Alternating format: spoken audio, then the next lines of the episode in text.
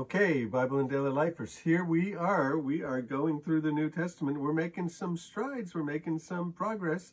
We are in Matthew chapter 6. This is what's known as the Sermon on the Mount, where Jesus goes up onto this hill and he gives this famous sermon. Now, not everybody knows everything that's in the sermon, but uh, there's quite a few things in here that are pretty familiar to people.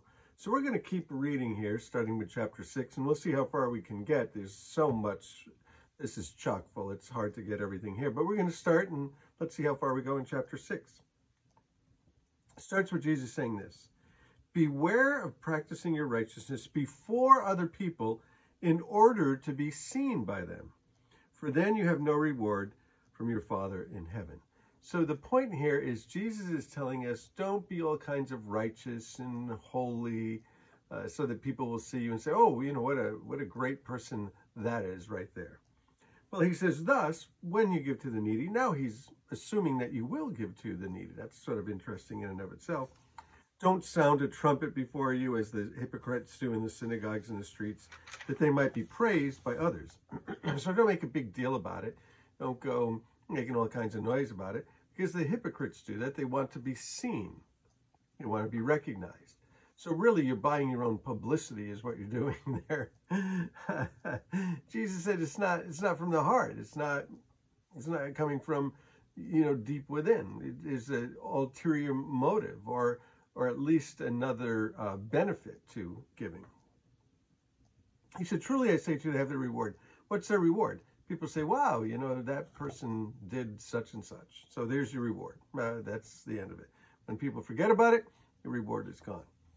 He said, But when you give to the needy, again, assuming that you will, don't let your left hand know what your right hand is doing, so that your giving may be in secret, and your Father who sees in secret, he'll reward you. So saying that God will be the rewarder for you, and he sees what you're doing in secret. Now, uh, is that the good news or the bad news that God sees what you're doing in secret? I guess it could be either one. but God will reward you because he sees what you're doing. And when you pray, now this is assuming that you will pray. You shouldn't be like the hypocrites, the actors, for they love to stand and pray in the synagogues and on the street corners that they might be seen by others. So same thing as giving. They like to pray so that people will see their piety, see how pious they are, how, how holy they are, how committed they are. But when you pray, go into your room and shut the door and pray to your Father who's in secret, and your Father who sees in secret will reward you. So go hide away. You don't need to make it public. You don't need to have everybody seeing you and, and watching you and hearing you. Uh, God hears you. So when you pray, don't heap up empty phrases as the Gentiles do. Well, I tend to do that in my prayers. I, I say the same things over and over again. And uh, that's not how you would talk to a friend. That's not how you would talk to somebody at work. That's not how you would conduct yourself in the boardroom or if you're sitting shotgun in a truck going to a job you wouldn't talk all kinds of empty phrases. So don't heap up empty phrases like the Gentiles do, for they think that they'll be heard for their many words. Well, honestly, I think that. I, I think the more words I hear, the more God is going to hear me. And I, I've been really trying to consolidate my prayers and, you know, make them make them real. Don't be like them, for your Father knows what you need before you ask Him. So there's uh, some idea that prayer is asking God to do something for us. So when you pray, pray like this. Now, this is known as the Lord's Prayer. It's really the prayers, the prayer of the disciples. Jesus is teaching them how to pray. So when you pray like this, say, Our Father in heaven, hallowed be your name, your kingdom come, your will be done, on earth as it is in heaven. Give us this day our daily bread.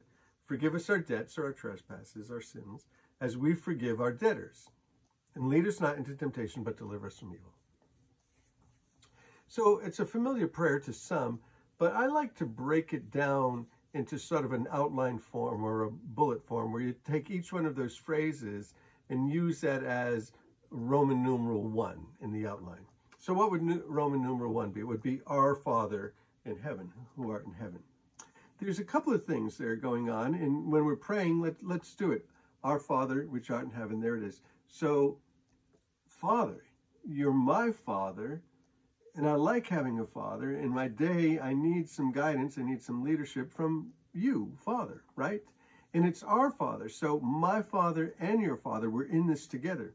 So I like to pray this prayer in the morning and think about, well, who will I be meeting in the context of today? And this prayer will include all of us, or both of us, whoever it is that you know we're going to see, whatever it is we're going to be doing. Our Father, God the Father together. So we pray that and we pray to God the Father. And then we say, Hallowed be your name. Well, that means his name is set apart. It's not like any other name. So you, you really want to start by just praising and thanking God. So, you know, we say, Oh, thanks, Lord, for the day. Thank you for who you are. I just want to praise your name. And let your kingdom come. Well, that word is rule and reign, kingdom basileia, the Greek word. It means to rule and to reign. So I'm saying to God, God, you know, take control of my day. Take control of my life. You be the one that leads the day. You be the one that leads the events. Let, let it come. Let your will be done. So not so much what I'm desiring for the day or for my life or for my goals or whatever, but, but what you want done. Let's have that happen on earth as it is in heaven. Well, in heaven, there's no sin, there's no disease, there's no people who don't know God. So let that happen now.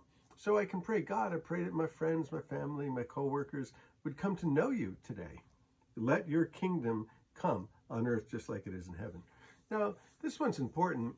Give us this day our daily bread. So there's some um, sense here that uh, Jesus is encouraging us to pray daily. Give us, you know, this day our, our, our daily bread. Uh, we're asking God for, for, for provision. In the world where we get salaries and hourly pay and we're, you know, part of unions and contracts and all those things, we don't always, always be so aware that it's coming from God. We think it's coming from somewhere else. Well, it's, it's God who's providing for us, and He wants us to ask, and He wants to provide. So um, I pray this prayer when I pray because I'm a pastor. I pray that God will provide all of the needs of the church, all of the financial needs. And I've been in ministry for 30 years, and He's provided every time, week after week, month after month, year after year. And um, Sometimes it's pretty scary, but it's always there. He wants to provide for us. And he provides for our needs, not necessarily our wants. Another story. So he says, Forgive us our sins as we forgive our debtors. So this is sort of interesting that I'm asking every day for forgiveness. Very important, I think. Uh, at the end of the day, or maybe at the beginning of the day, or throughout the day, I, I try to pray this prayer like as many times in the day as I can. You know, forgive me as I also forgive others. This whole idea of forgiveness is letting things go and having a new beginning. Well, I want a new beginning, but I also need to afford other people, and those people who have offended me and hurt me, I need to afford them uh, the same thing the forgiveness, the dropping of the thing, and um, going on to a new beginning. And don't lead us into temptation, but deliver us from evil. So, uh, you know, keep me out of trouble, Lord. Keep me out of trouble today.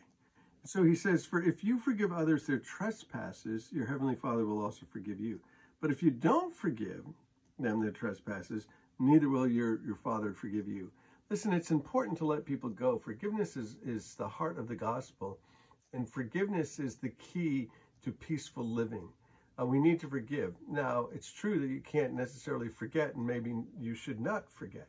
And and forgiving doesn't mean that um, you know, those who have hurt me, then I'm going to go back into their presence again and, and hang out with them again. I might need to stay away from them.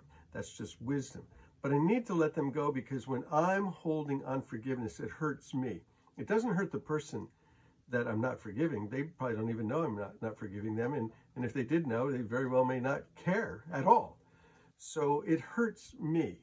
And, and I need to have my life free. I need to have my conscience clear I need to be forgiving others because it hurts me when I don't forgive others. So then Jesus said, when you fast, uh, again, assuming that you will, don't look gloomy like the hypocrites, for they disfigure their faces, that their fasting might be seen by others. Oh, I'm fasting, I'm so hungry. Truly, I say to you, they have their reward. People are like, wow, that guy fasts all the time. But when you fast, anoint your head look chipper, look look alive, wash your face, that your fasting may be seen not by others, but by your Father who's in secret, and your Father who is in secret will reward you. Uh, this is pretty interesting. This whole idea of fasting here is probably talking about food. And in the ancient world, you spent a lot of your day food, looking for food, going to the market, preparing food, you know, getting the you know the wheat and the dough and all day long you're just it's all about food. And so if you would fast you have extra hours in the day. Uh, it might be you know appropriate fast now might be uh, social media it might be uh, television it might be uh, recreation lots of things that we can abstain from in order to have time for for other things like what? Well like for god maybe to you know read the bible or read a christian book or read a devotional or or maybe for friends or for family, uh, you know, fasting uh, for the benefit of really enhancing our life and our walk with God. And then Jesus says, Don't lay up for yourself treasures on earth where moth and rust uh, destroy and where thieves break in and steal your stuff. Uh, but lay up for yourself treasures in heaven where neither moth nor rust destroys, where thieves don't break in and steal. For er- where your treasure is, that's where your heart will be also. So be careful and be generous. Uh, Jesus will get into that as well. We'll have to close it up here, read the rest of the chapter. But the guy who led me to the Lord said, You can't take it with you, but you can send it ahead. so you don't want to store up everything here, you know, necessarily just, you know, more and more stuff and more and more clutter. And man, I'll tell you what, we, we accumulate a lot of stuff, a lot of junk. So Jesus is telling us to live a simple lifestyle, talking to God, being in communion with God, getting daily forgiveness, seeing that our reliance is upon God, um, not cluttering up our life with all kinds of stuff.